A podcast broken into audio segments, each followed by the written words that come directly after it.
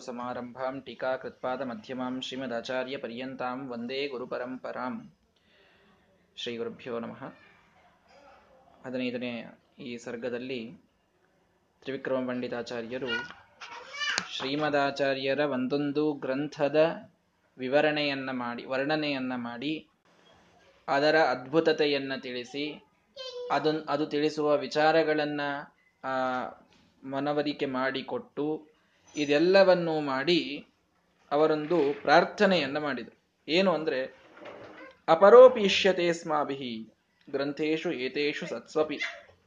ಈ ಎಲ್ಲ ಗ್ರಂಥಗಳು ಇಷ್ಟು ಇದ್ದಾಗ್ಯೂ ನಮಗೆ ಇನ್ನೊಂದು ಗ್ರಂಥದ ಅವಶ್ಯಕತೆ ಇದೆ. ನಾವು ಇನ್ನೊಂದು ಗ್ರಂಥಕ್ಕಾಗಿ ನಿಮಗೆ ಪ್ರಾರ್ಥನೆಯನ್ನ ಮಾಡ್ತೇವೆ.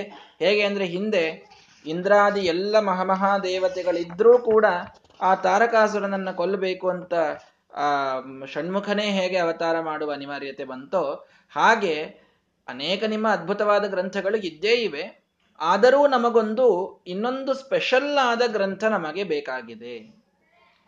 ಸ್ಪೆಷಲ್ ಆದ ಗ್ರಂಥ ಬೇಕಾಗಿದೆ ಅಂದ್ರೆ ಯಾಕೆ ಬೇಕು, ಏನು ಉದ್ದೇಶ, ಏನು ಕಾರಣ ಅಂತ ಕೇಳಿದರೆ, ಗ್ರಂಥೇಭ್ಯ ಏಭ್ಯೋ ಅಗಾಧೇಭ್ಯ ಯುಕ್ತಯೋನೋ ದುರುದ್ಧರಾಹ.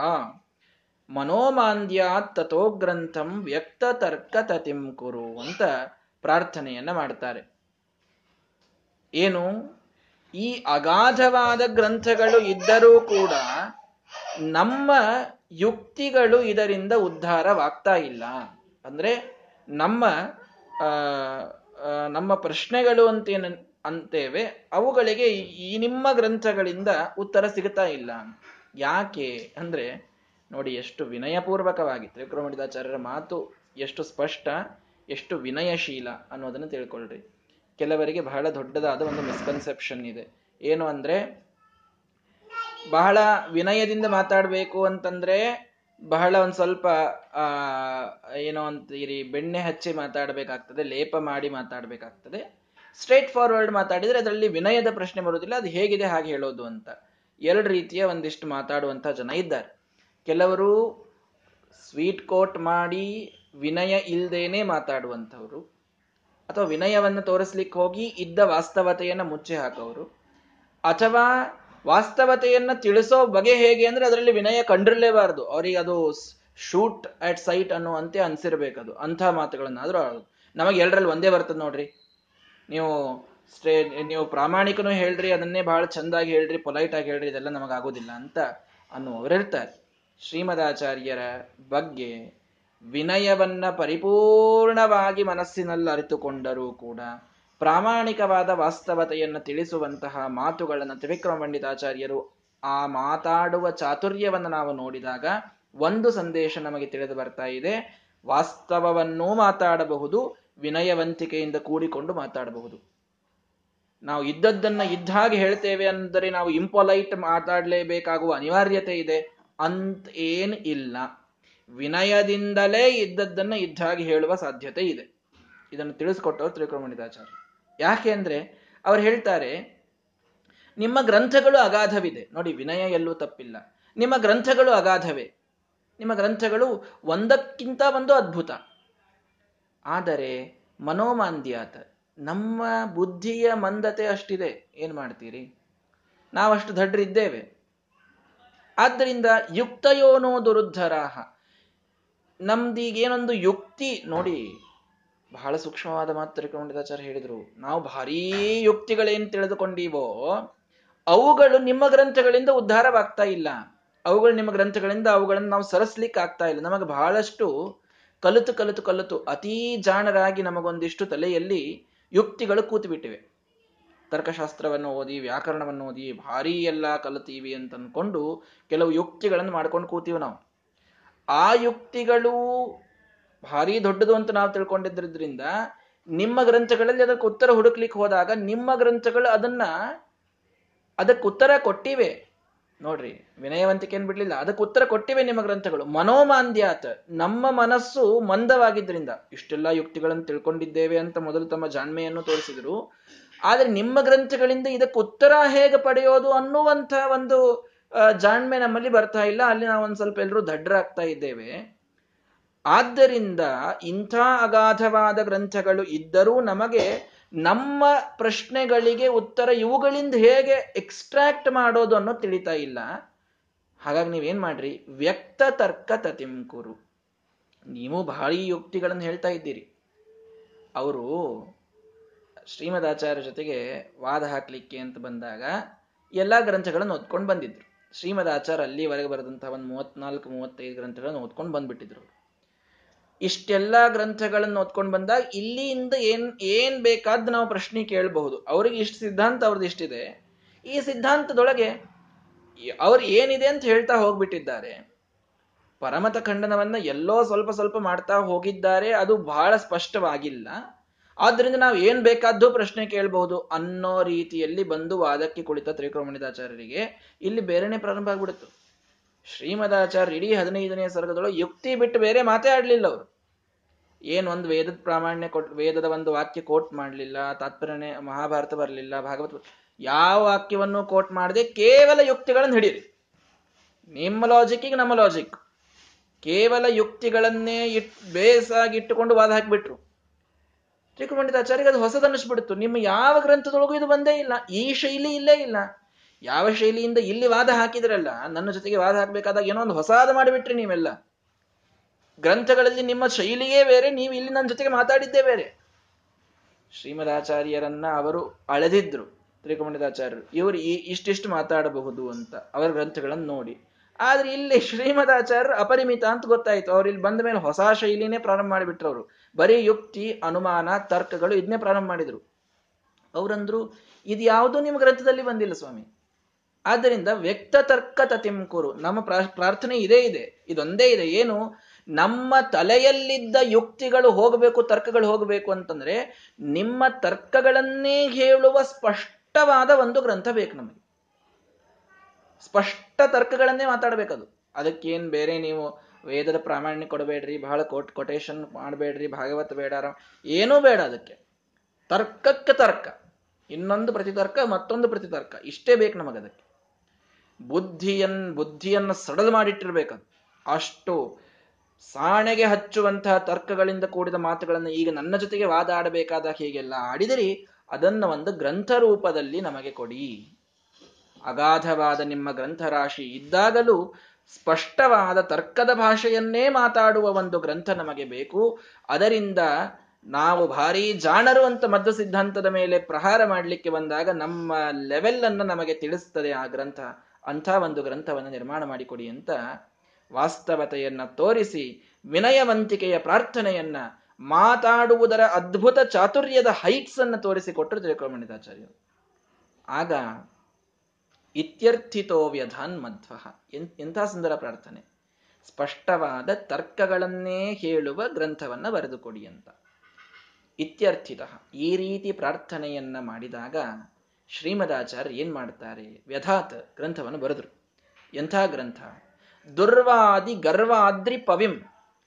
ದುರ್ವಾದಿಗಳ ಗರ್ವವೆಂಬ ಬೆಟ್ಟಕ್ಕೆ ವಜ್ರದಂತೆ ಇರತಕ್ಕಂತಹ ಗ್ರಂಥ.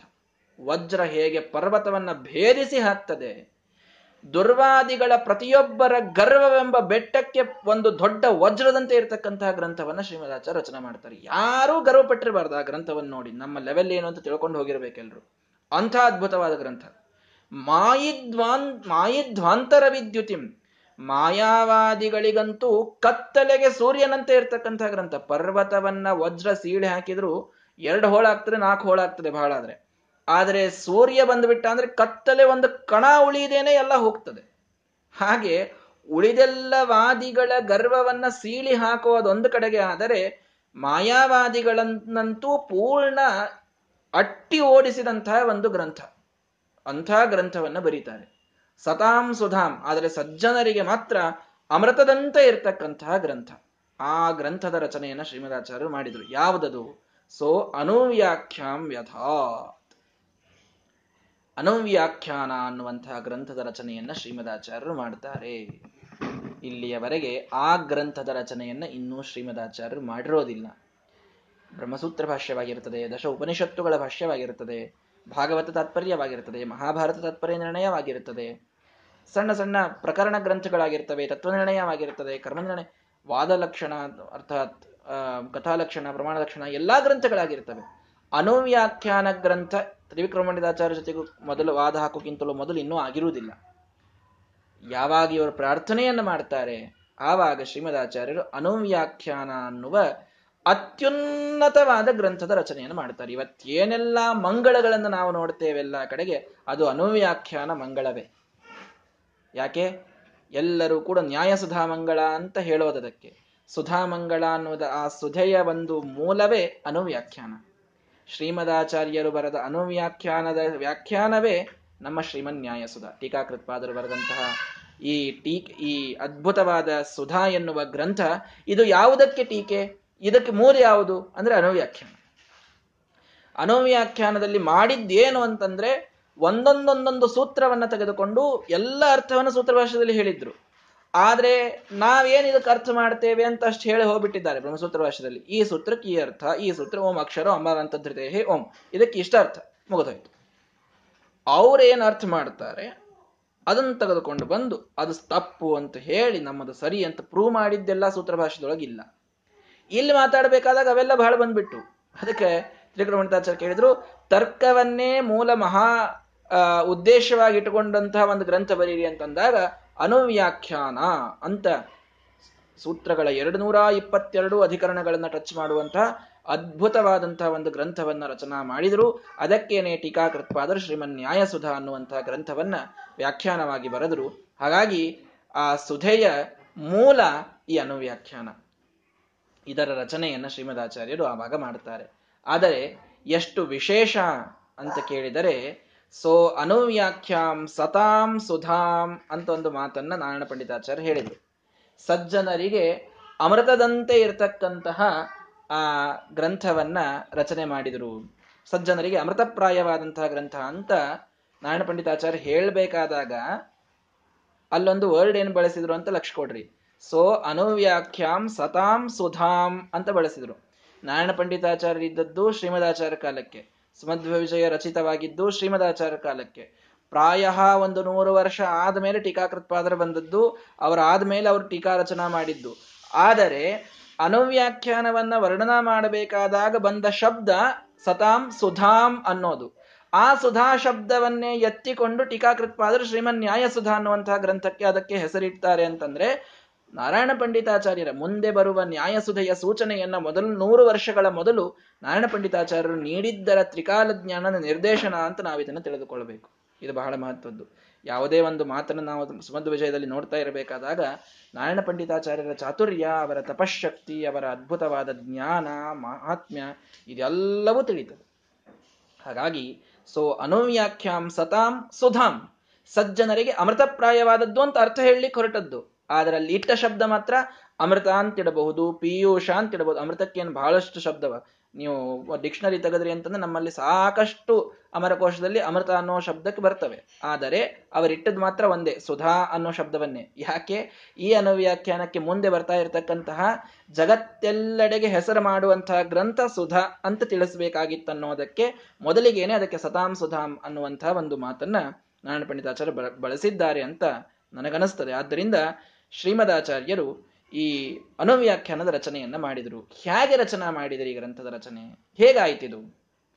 ಅಂದ್ರೆ ಶ್ರೀಮದಾಚಾರ್ಯ ಒಂದು ಪುಸ್ತಕ, ಪೆನ್ ತೆಗೆದುಕೊಂಡು ಹೀಗೆ ಬರೀತಾ ಬರೀತಾ ಅದಕ್ಕೊಂದಿಷ್ಟು ತಪ್ಪಾಗಿದ್ದನ್ನು ಕಾಟ್ ಹಾಕಿ ಮತ್ತೆ ಮೇಲೆ ಬರೆದು ಓವರ್ ರೈಟ್ ಮಾಡಿ ಏನ್ ಮಾಡಿದ್ರು ಶ್ರೀಮದಾಚಾರ್ಯರು? ಯುಗಪದ್ ರಚಯನ್ನೇನ ಕದಾಚಿತ್ ಸ ನಿರಂತರಂ ಚತುರಶ್ಚತುರ ಶಿಷ್ಯಾನ್ ಲೀಲಯಾ ಲೇಖಯತ್ ಖಲು. ನಾಲ್ಕು ಶಿಷ್ಯರನ್ನು ಮುಂದೆ ಕೂಡಿಸ್ಕೊಂಡ್ರಂತೆ ಶ್ರೀಮದಾಚಾರ್ಯ. ನಾಲ್ಕು ಶಿಷ್ಯರು ಕೂಡ.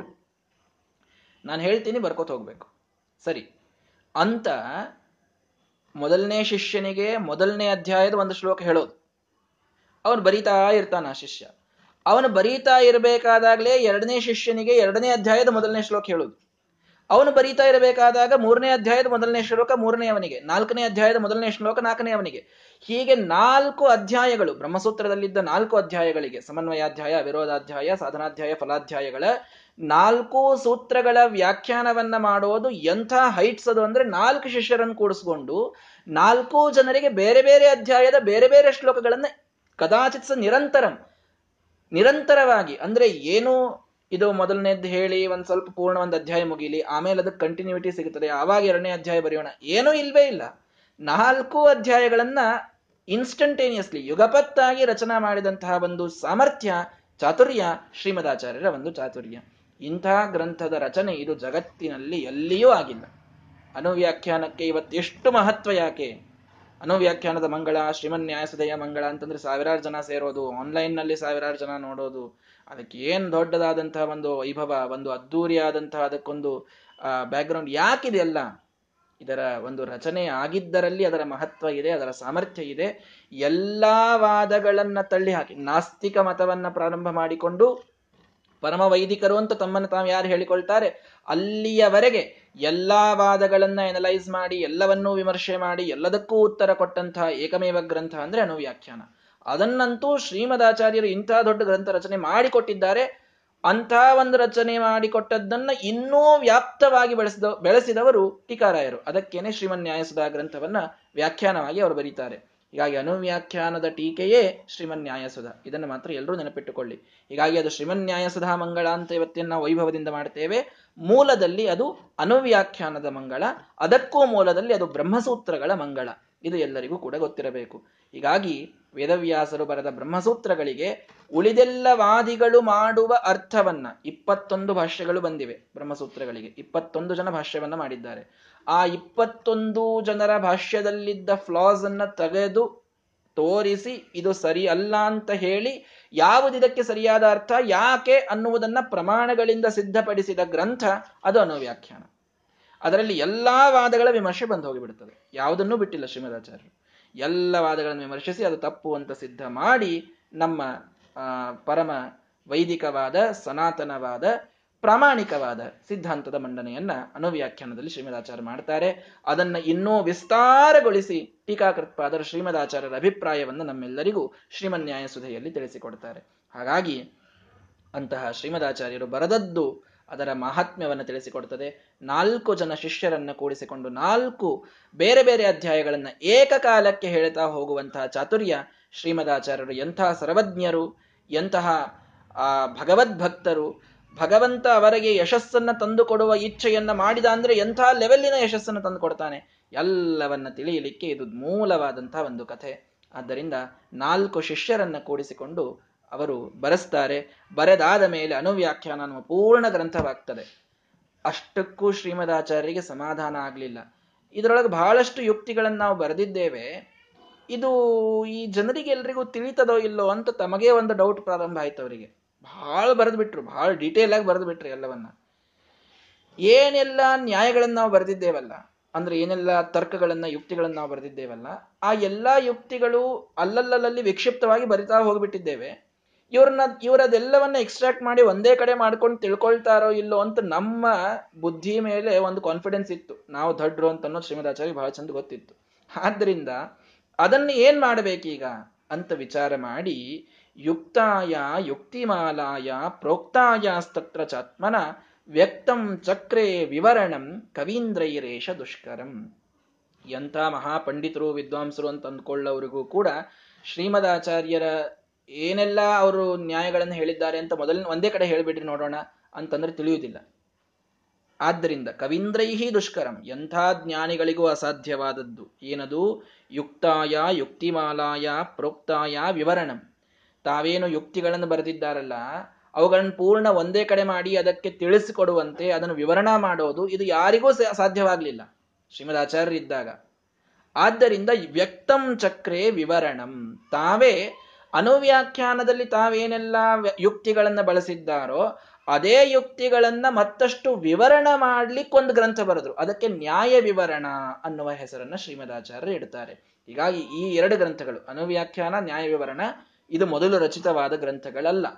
ಬ್ರಹ್ಮಸೂತ್ರ ಭಾಷ್ಯ, ಉಪನಿಷತ್ ಭಾಷ್ಯಗಳು ಇವೆಲ್ಲ ಮೊದಲು ರಚನೆಯಾಗಿತ್ತು. ಕೊನೆಯಲ್ಲಿ ಈ ಎರಡು ಗ್ರಂಥಗಳ ರಚನೆಯನ್ನು ಶ್ರೀಮದಾಚಾರ್ಯ ಮಾಡ್ತಾರೆ. ಅನುವ್ಯಾಖ್ಯಾನ ಅಂತನ್ನುವುದು ಬಹಳ ಮಹತ್ವದ ಗ್ರಂಥ.